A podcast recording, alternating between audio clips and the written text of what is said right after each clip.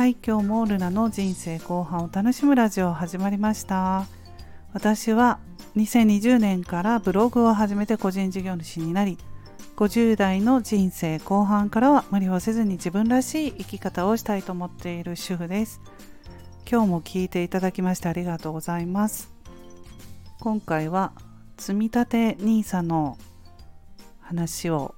したいと思います。自分の思っていることを喋っていこうと思います。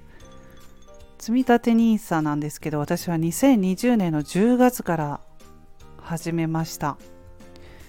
はい。それで今回プラス今日ですけどね。今日4月の12日の水曜日にプラス9万9558円の含み益ということで増えています。でこれはあの上がったり下がったりするんですよ。それでも私はあの元本割れしたことはないんですね。うんまあ、始めた時期が2020年の10月だったからかなと思うんですけど始めた時期がその後1年後に始めた友達はあの元本割れしたりしてるようなんですよね下がったりね。であの投資なので元本保証ではないということをね知っておかないとちょっとね下がって怖いっていうふうに初めてする人はなると思うんですけれども、まあ、でもねあの NISA はね5年以内初めて5年以内リターンがマイナスになる場合もあるという最初のうちはどうしてもねあの増えにくいということなんですよ。うん、でそれを知らないでちょっとまあノリでみんなやってるからっていう感じで何も知らずにやってしまうと、まあ、減ったっていうことでやっぱり怖くなってやめてしまう人も結構やめる人もいるみたいですね。うん、なのでちょっとねあの少しだけでも知識を持ってやり始めるのがいいのかなと思います。うん。まあ、余剰資金でやるのがいいんですけれどもね。であの私はブログや YouTube に積み立て NISA のことを書いたり話したりすると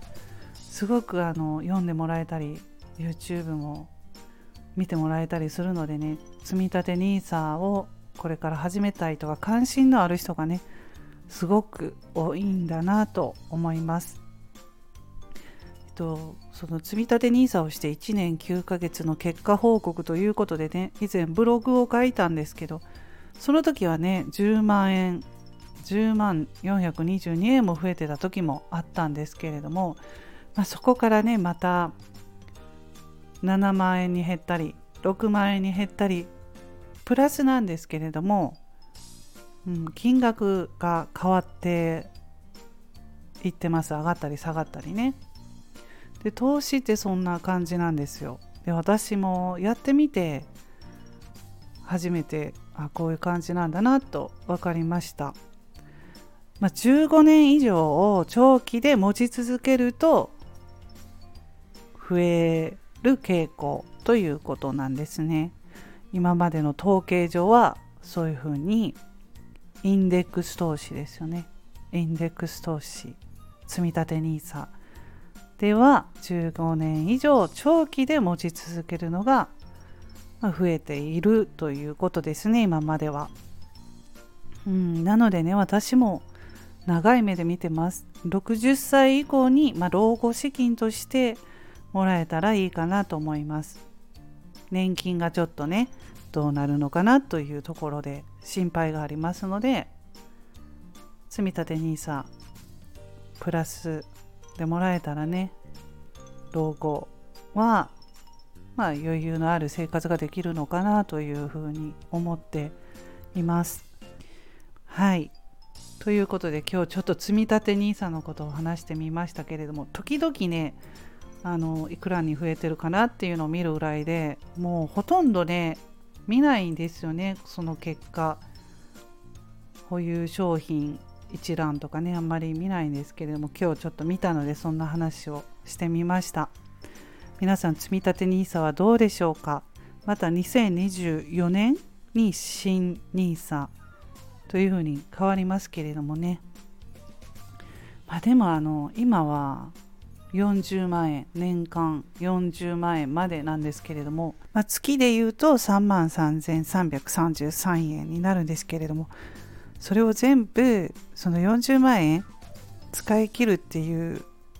人ってそんなに多くないのかなと思うんですよね。私の世代であればまあその貯蓄としてね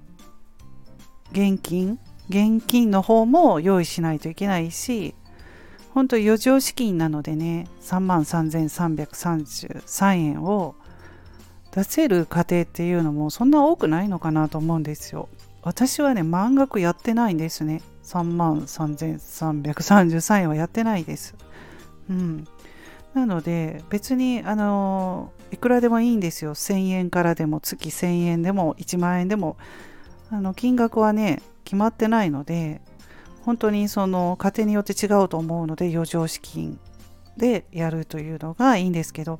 新 NISA になったらね満額120万円なんでその120万円使い切れる人っていうのは本当にね本当余裕のある家庭だと思いますね。はい、まあ、上手に NISA の方も活用して非課税なのでね。うん。そう。そのもらえる最後にお金っていうのが増えた分非課税で税金かかりませんのでねうまく利用するのがいいのかなと思います。はい。それでは今日も皆さん素敵な一日をお過ごしくださいませ。また次回の配信でお会いしましょう。ルナでした。